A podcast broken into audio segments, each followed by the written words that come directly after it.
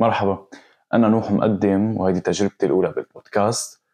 أنا بقدم أمور خاصة بالأدب الشعر أكيد مش الأدب اللي كنا ناخده بالمدرسة أو مش بالطريقة يلي أعطونا إياه. أنا بحاول أقدمه بالطريقة يلي خلق لإلها. من اخترعوه بالأصل لحتى يكون أداة مسلية وثقافية ترفيهية مش مثل ما حولوا لنا إياه لأداة مملة.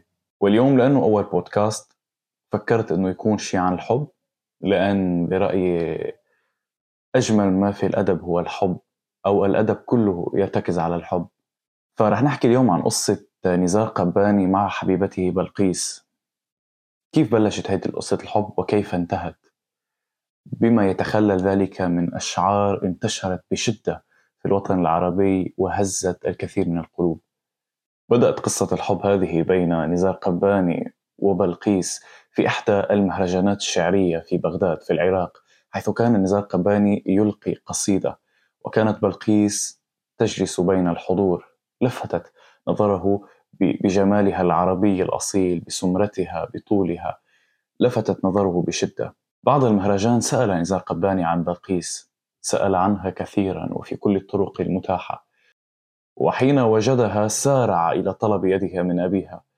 لكن والدها رفض تماما فكرة هذا الزواج هلا السبب يقال إنه لأن نزار قباني تغزل في بلقيس قبل الزواج ومن عادة العرب ألا يزوجوا بناتهن لمن يتغزل بهن. فترك نزار قباني بغداد وعاد إلى إسبانيا لأنه كان يعمل في السفارة السورية هناك وظلت بلقيس في خياله. في هذه الفترة كان نزار قباني يتبادل الرسائل مع بلقيس دون علم والدها. وبعد مرور ما يقارب السبع سنوات عاد نزار قباني إلى بغداد ليلقي قصيدة هناك القصيدة التي غيرت مجريات القصة بأكملها. تقول القصيدة وسأختصرها لكم أزلت منها كم مقطع. مرحبا يا عراق جئت أغنيك وبعض من الغناء بكاء. أكل الحب من حشاشة قلبي والبقايا تقاسمتها النساء. سكن الحزن كالعصافير قلبي فالأسى خمرة وقلبي الإناء. أنا جرح يمشي على قدميه وخيولي قد هداها الإعياء. كان عندي هنا أميرة حب ثم ضاعت أميرة الحسناء. أين وجه في الأعظمية حلو؟ لو رأته تغار منه السماء. بعد هذه القصيدة ضجت العراق بقصة حب نزار قباني وبلقيس. إلى أن وصلت القصة للرئيس آنذاك رئيس العراق الذي تأثر بها بشدة وطلب عندها من وزير الشباب والذي هو وكيل وزارة الخارجية ومجموعة من الشعراء أن يطلبوا بلقيس لنزار قباني من أبيها. وبالفعل وافق عندها والدها فأقيم زواجهما عام 1969 وبدأت أجمل قصة حب بين نزار قباني وبلقيس. ليكتب بعد عشر سنوات من زواجهما نزار قباني قصيدة أشهد أن لا امرأة أتقنت اللعبة إلا أنت. وهون بنوصل إلى نهاية قصة الحب الرائعة هذه التي جمعتهما وهي نقطة رحيل بلقيس. حيث كانت بيروت آنذاك مكانا مميزا لاجتماع المثقفين والمبدعين العرب. لذا قتل نزار قباني وبلقيس في بيروت وكان نزار قباني يعمل في شارع الحمراء كان مكتبه هناك. فيما كانت بلقيس تعمل في السفارة العراقية. للأسف استهدفت سيارة مفخخة. السفارة العراقية في بيروت حينها وراح ضحية هذا الانفجار أكثر من ستين شخص من بينهم. زوجة نزار قباني بلقيس. ظلت بلقيس ما يقارب الخمسة عشر يوما تحت الأنقاض. كانوا يبحثوا عنها. بعد أن توفيت بلقيس حبيت هذا المقطع من من موقع سطور بالمقالة مكتوب رح أقوله. بعد أن سفك دم حبه الأكبر بأبشع الصور وبأكثر الطرق وحشية رحلت بلقيس تاركة وراءها العصفور الدمشقي راجفا من شدة البرد. لا يستطيع أن يوقف رشفة يديه وهو يخط على غلاف كتاب الحب مرثيته لهذا العالم الوحشي. والآن سأقرأ عليكم قصيدة بلقيس التي أبكت معظم من قرأها. تقول القصيدة شكرا لكم شكرا لكم حبيبتي قتلت وصار بوسعكم أن تشربوا كأسا على قبر الشهيدة وقصيدة اغتيلت وهل من أمة في الأرض إلا نحن تغتال القصيدة؟ بلقيس كانت أجمل الملكات في تاريخ بابل. بلقيس كانت أطول النخلات في أرض العراق. كانت إذا تمشي ترافقها طواويس وتتبعها أيائل. بلقيس يا وجعي ويا وجع القصيدة حين تلمسها الأنامل. هل يا ترى من بعد شعرك سوف ترتفع السنابل؟ يا نينوى الخضراء يا غجرية الشقراء يا أمواج دجلة. تلبس في الربيع بساقها أحلى الخلاخل. قتلوك يا بلقيس أية أمة عربية تلك التي تغتال أصوات البلابل؟ بلقيس لا تتغيبي عني فإن الشمس بعدك لا تضيء على السواحل. سأقول في التحقيق إن اللص أصبح يرتدي ثوب المقاتل وأقول في التحقيق إن القائد الموهوب أصبح كالمقاول وأقول إن حكاية الإشعاع أسخف نكتة قيلت. فنحن قبيلة بين القبائل. هذا هو التاريخ يا بلقيس. كيف يفرق الإنسان ما بين الحدائق والمزابل؟ بلقيس أيتها الشهيدة والقصيدة والمطهرة النقية. سبأ تفتش عن مليكتها. فردي للجماهير التحية. يا أعظم الملكات يا امرأة تجسد كل أمجاد العصور السومرية. بلقيس يا عصفورة الأحلى ويا أيقونة الأغلى. ويا دمعا تناثر فوق خد المجدلية. أترى ظلمتك إذ نقلتك ذات يوم من ضفاف الأعظمية؟ بيروت تقتل كل يوم واحدا منا وتبحث كل يوم عن ضحية. والموت في فنجان قهوتنا وفي مفتاح شقتنا وفي أزهار شرفتنا وفي ورق الجرائد والحروف الأبجدية. ها نحن يا بلقيس ندخل مرة أخرى لعصر الجاهلية. ها نحن ندخل في التوحش والتخلف والبشاعة والوضاعة. ندخل مرة أخرى عصور البربرية. حيث الكتابة رحلة بين الشظية والشظية. حيث اغتيال فراشة في حقلها صار القضية. هل تعرفون حبيبتي بلقيس؟ فهي أهم ما كتبوه في كتب الغرام. كانت مزيجا رائعا بين القطيفة والرخام. كان البنفسج بين عينيها ينام ولا ينام. بلقيس يا عطرا بذاكرتي ويا قبرا يسافر في الغمام. قتلوك في بيروت مثل أي غزالة من بعد ما قتلوا الكلام. بلقيس ليست هذه مرثية لكن على العرب السلام. بلقيس مشتاقون مشتاقون مشتاقون.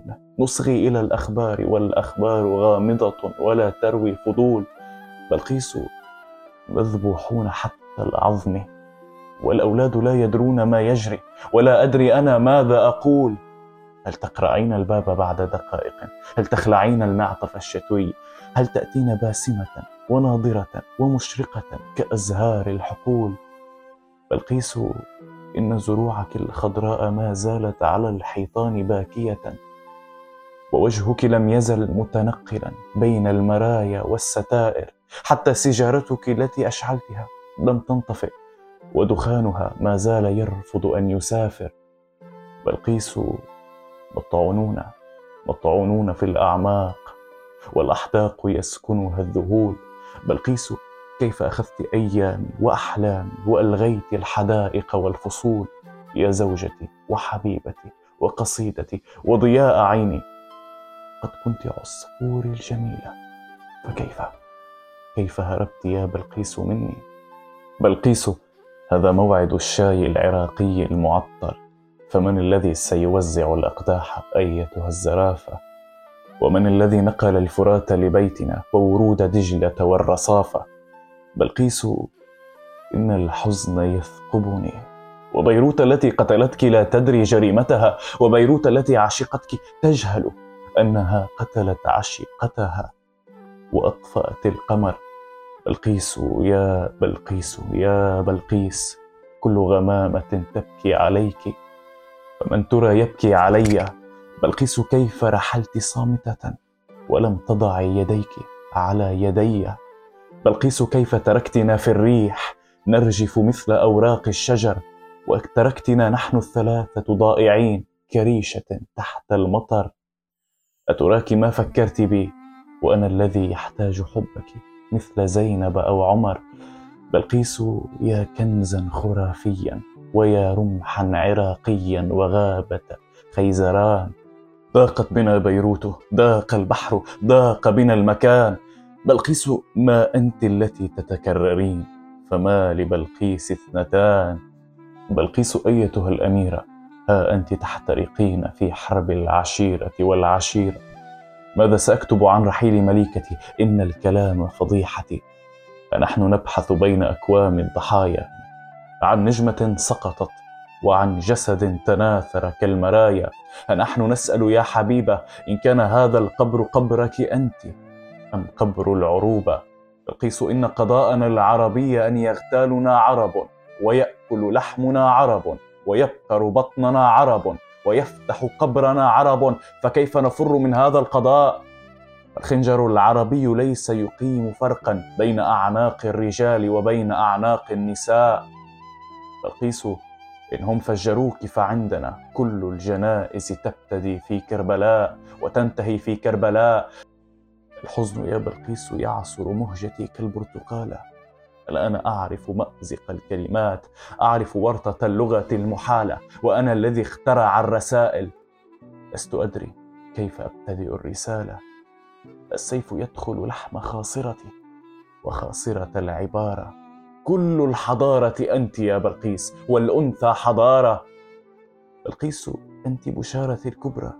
فمن سرق البشارة؟ أنت الكتابة قبل ما كانت كتابة أنت الجزيرة والمنارة. بلقيس يا قمر الذي طمروه ما بين الحجارة. الآن ترتفع الستارة.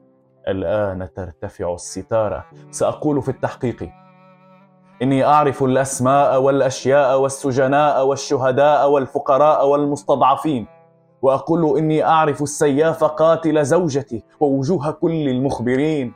وأقول إن عفافنا عهر وتقوانا قذارة وأن لا فرق ما بين السياسة والدعارة. سأقول في التحقيق إني قد عرفت القاتلين وأقول إن زماننا العربي مختص بذبح الياسمين.